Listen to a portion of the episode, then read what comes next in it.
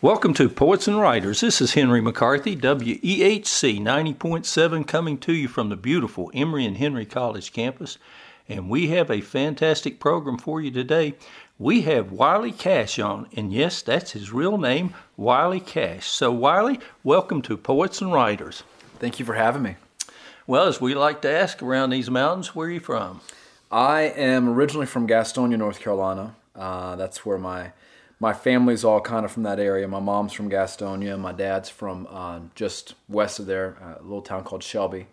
And I went to school up in Asheville. And uh, uh, that's somewhere around in that area is where I feel like I call home. All right. And you've had, you have three great books out right now. And you're, shall we say, you're on tour now with the third one. Yeah, I feel like I'm kind of always on book tour. Uh, when my, my, my, most recent book, The Last Ballad, came out October 3rd, 2017, and I was on the road off and on for about about three full months. And then now I'm teaching um, writer in residence at UNC Asheville. And so I'm teaching two classes this semester, but I probably do an event a week almost on average. I, I, tallied it up and I was telling somebody I'm doing 65 book events this calendar year. So I, I'm hoofing it on the road quite often. I feel like a like a band, like a like a touring college band sometimes. Well, before I get carried away, and by the way, don't hesitate to interrupt me, okay? Sure. Because as Lee Smith was on not too long ago, and I said, Lee, now you know just to talk over me. And she said, Don't worry, honey, I will. and it's really a great interview. It's just two people talking over sure. each other. Yeah, yeah, that's perfect. All right, well, let's get to, let's talk about your most recent book. Let's talk about that. Okay.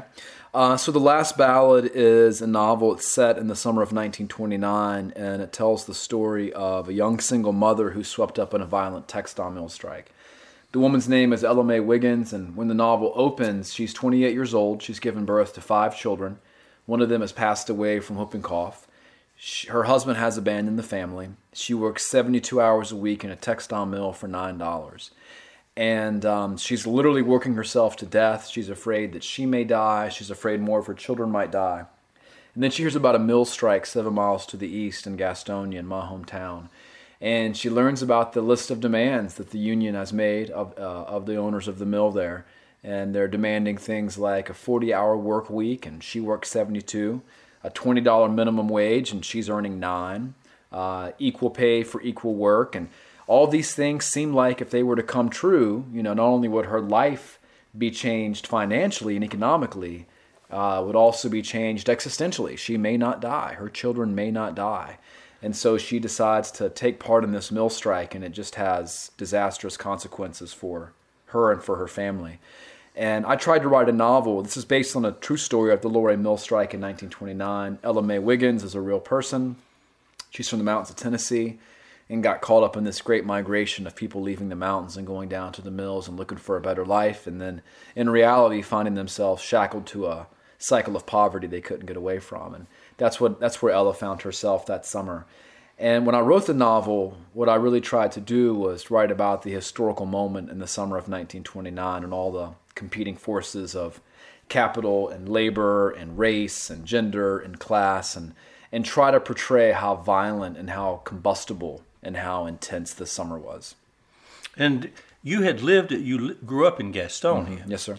And were you familiar with this story, or how did you happen to get interested in it? No, I, I grew up in Gastonia. My parents were born, and my mom was born in the mill village in Gastonia. My dad in a mill village in Shelby.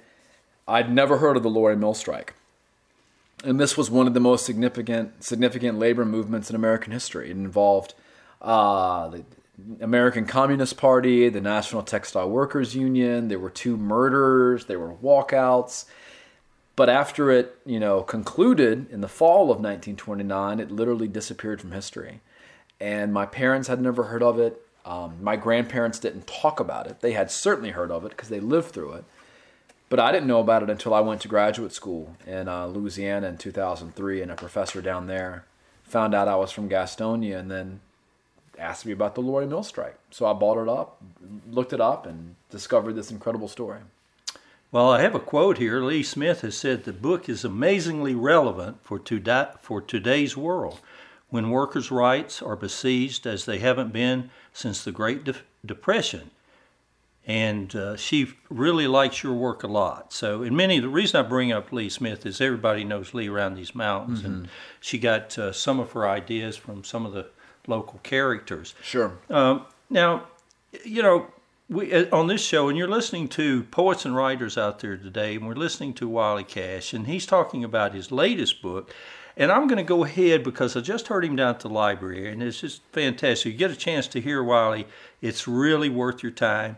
And let's talk a little bit about the writers who influenced you. And I ask you the question about Thomas Wolfe mm-hmm. because you know some academic people don't like Thomas Wolfe or they say this or that or the other.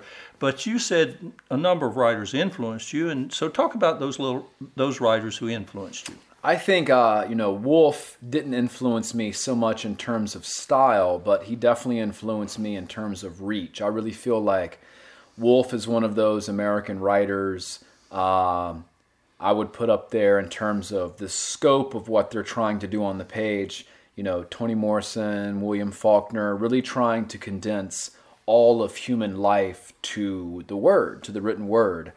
And that left a huge impression on me um, when I was thinking about, you know, my own life, the place that I'm from, being worth literature, being worth trying to get down on the page. And that's something that Wolfe definitely believed his own life to be in the life of his hometown, which was Asheville, where I'm living now.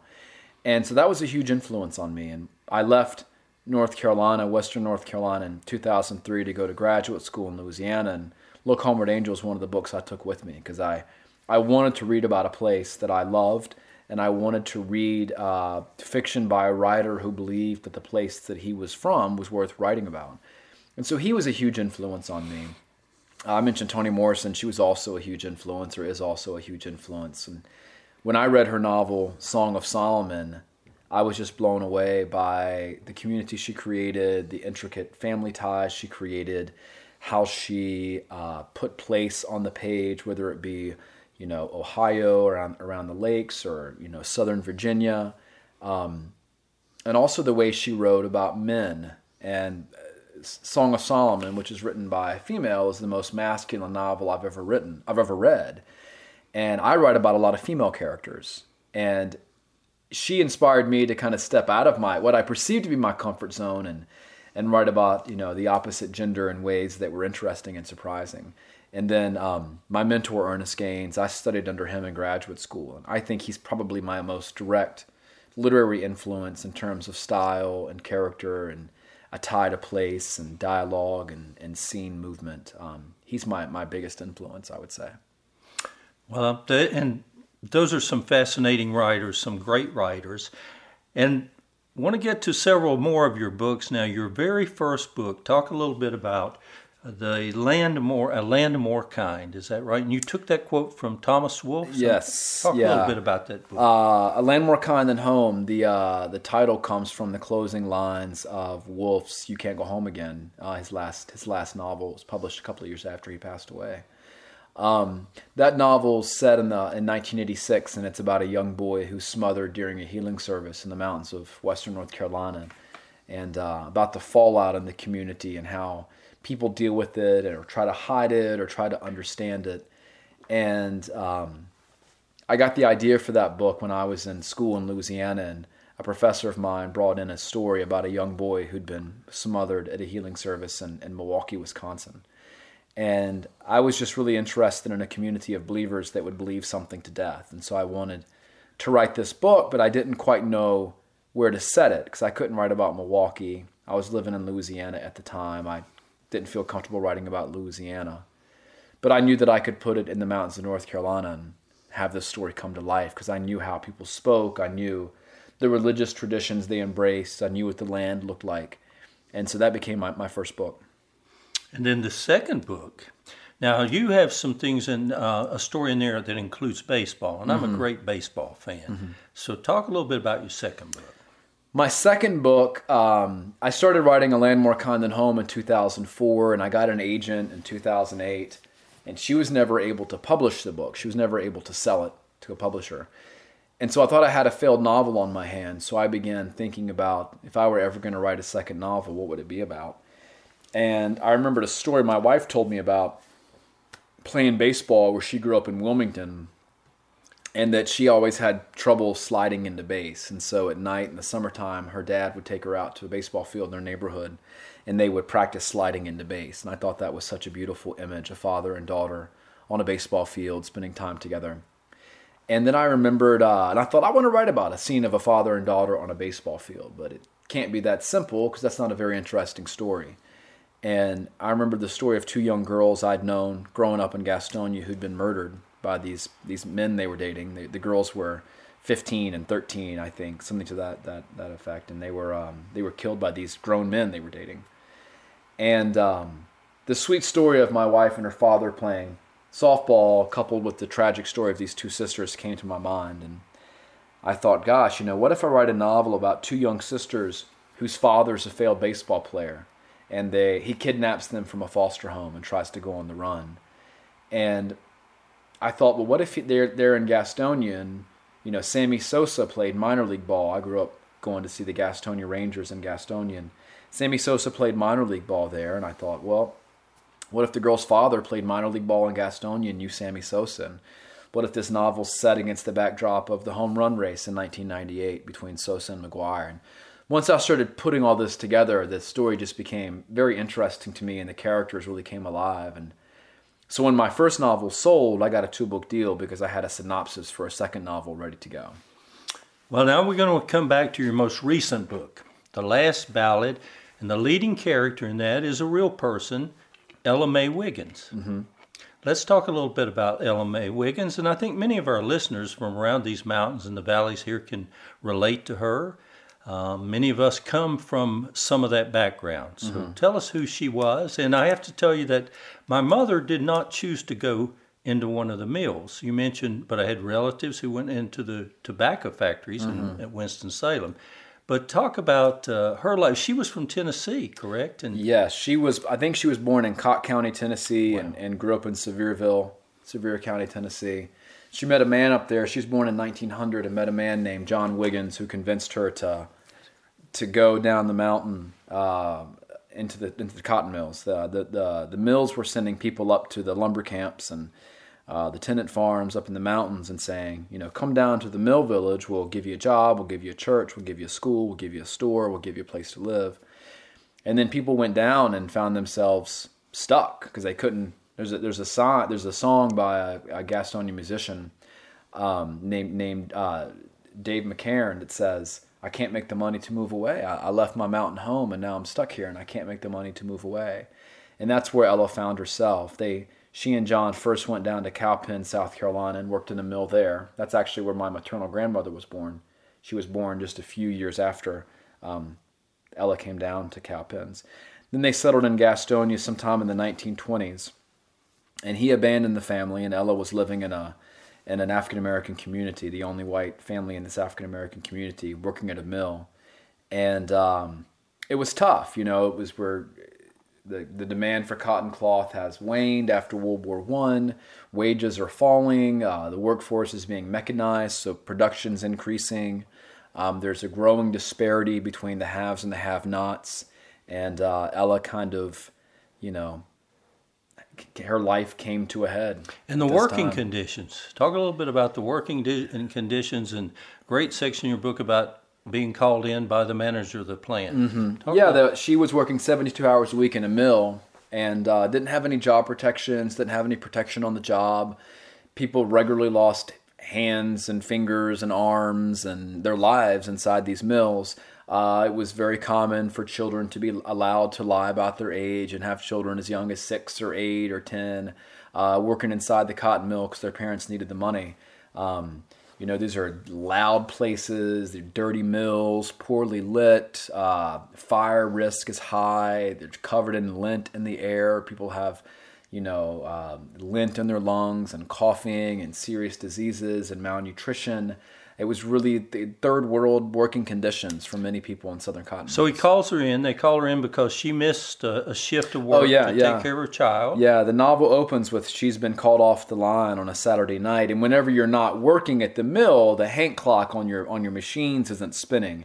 It's not registering any production. So whenever you get called off the line, you're not being paid, and she knows that. she gets called down to the mill owner's office and he confronts her about why she has missed work the night before. And she missed work because her three year old daughter has whooping cough and she stayed home to take care of her. And he, you know, essentially threatens to fire her and kind of humiliates her and kind of lectures her about, you know, how dare you miss work? You know, what if I had a sick child? And he's not taking into account that he's a very wealthy man of means. And if he has a sick child, he can hire somebody to care for him and his his children are not going to get sick for the same reasons that Ella's children are going to get sick. And it's this, you know, in, in, America we have this idea that if you just work hard enough, you'll make it. And Ella was working so hard that she ran the risk of dying. And it wasn't a matter of working hard enough; it was a matter of having opportunity, and Ella just didn't have it. And so she became involved, the leader of a strike. She became the face of the mill face, strike. Okay, yeah. the face, and I think that's important to clarify. Mm-hmm. Do you feel that she was used by the unions to a degree?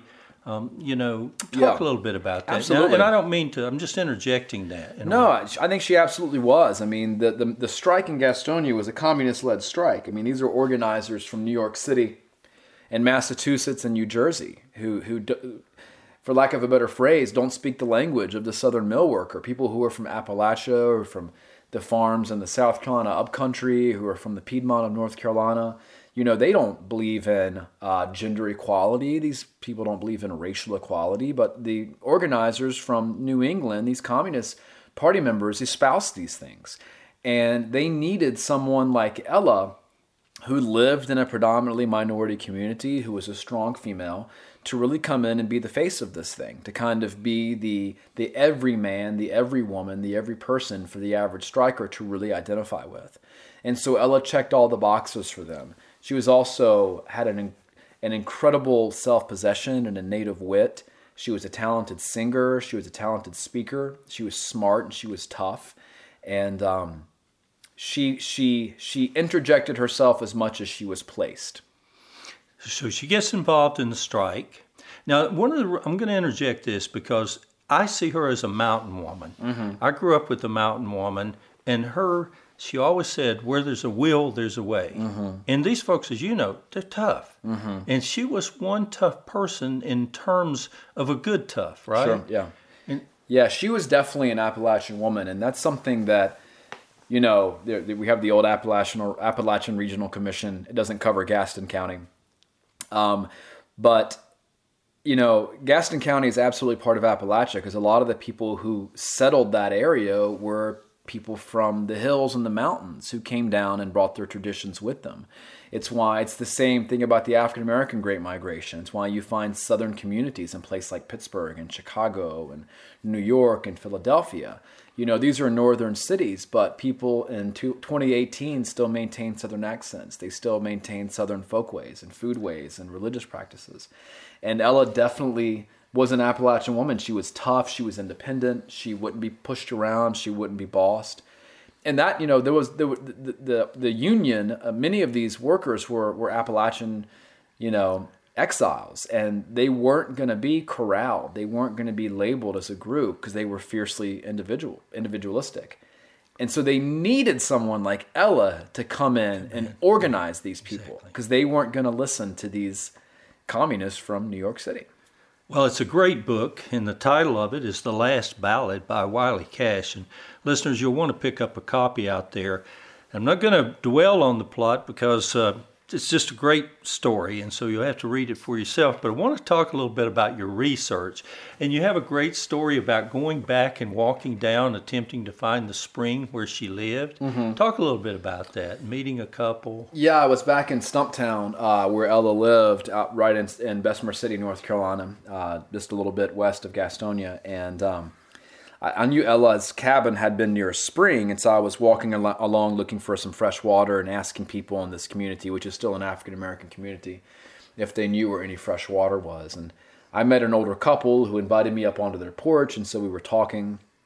It turns out that uh, the the woman, the the the, the wife, uh, it was a husband and wife. The wife, her father worked at American Mill Number Two at the same time Ella had in the 1920s, and he had died only six years earlier and he would have known Ella. And I really, I felt the ghost of history literally slipping through my hands because she said the day he died, his mind was as clear as a bell. He could have absolutely told you everything you wanted to know about Ella. and but they had never heard the story. This husband and wife had never heard the story of the Loray Mill strike. They'd never heard of Ella May, and they'd grown up there in, in Gaston County, in the in the community where Ella, you know, died. And um, the woman said, "You know why I've never heard about this? It's because they don't want to teach you about the time that poor white people and poor black people got together and wanted the same thing. They, they, people don't people want want you to believe that the races have always been divided, um, but it's not true." That's a beautiful story. And you also, in doing the research for this book, and I'm struck with how much research that you put in your books and how much detail in terms of the information in history. But she, Ella, you said had a great uh, has a granddaughter or great granddaughter who's written a book. Her great granddaughter Kristina Horton wrote a really wonderful book called "Martyr of the Loray Mill Strike." It came out from um, McFarland Press in West Jefferson, North Carolina. Came out, um, I think, in 2016. But it's a wonderful portrayal of Ella's role in the strike. It's also got some really wonderful photography, pictures of Ella's children, um, pictures of the mill she worked in in Bessemer City, pictures of the Loray Mill and the strike itself. But she's a, she's a great uh, historian and a great writer. Well, Wiley, I want you to talk a little bit about your family, and you talked today about you certainly paid your dues to become a writer, and I was struck with how many jobs you've had. You've worked as a cook or waiter and mm-hmm. so on.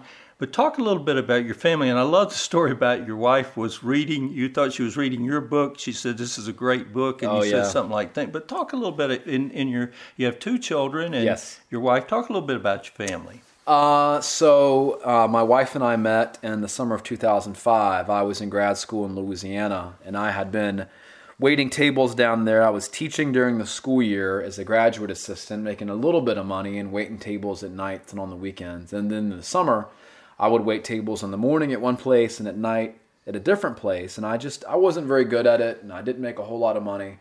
And my brother was renovating houses in, in Asheville and in Wilmington. This is before the bubble. My brother may be single handedly responsible for the bursting of the bubble.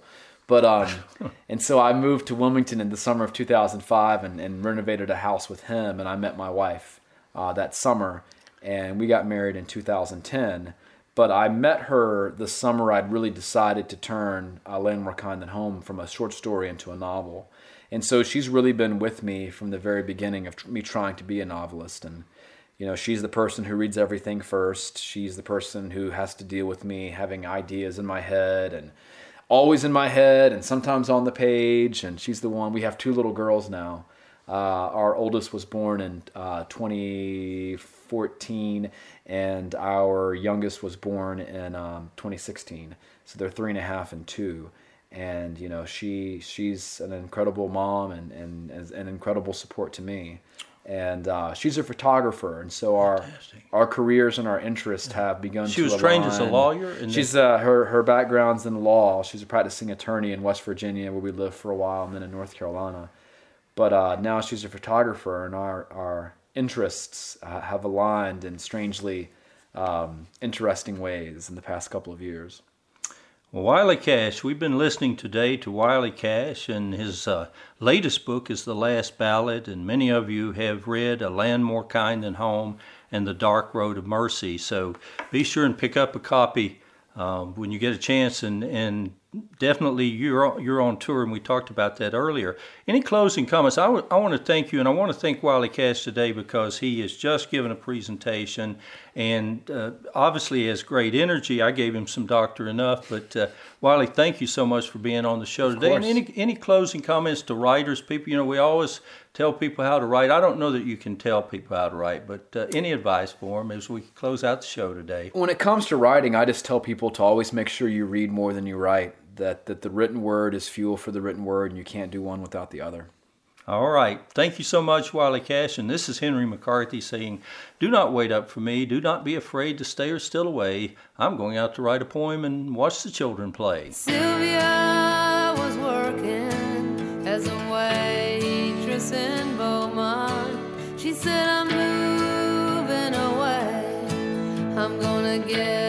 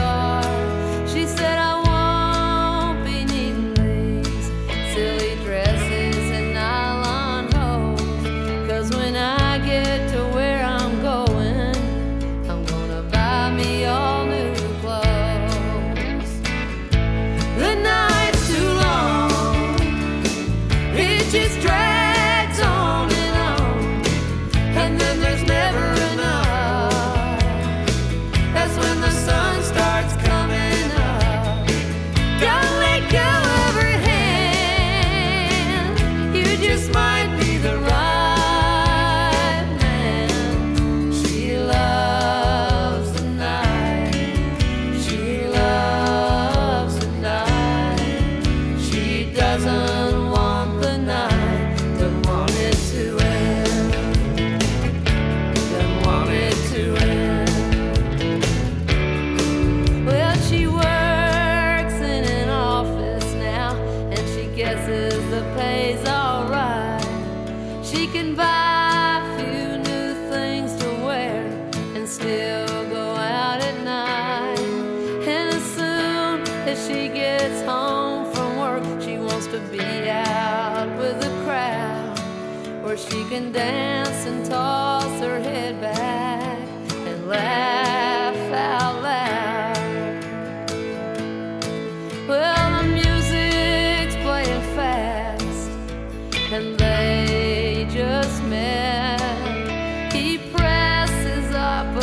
against her, and his shirt's all soaked with sweat. And with her back against the bar, she can listen to the band, and she's holding.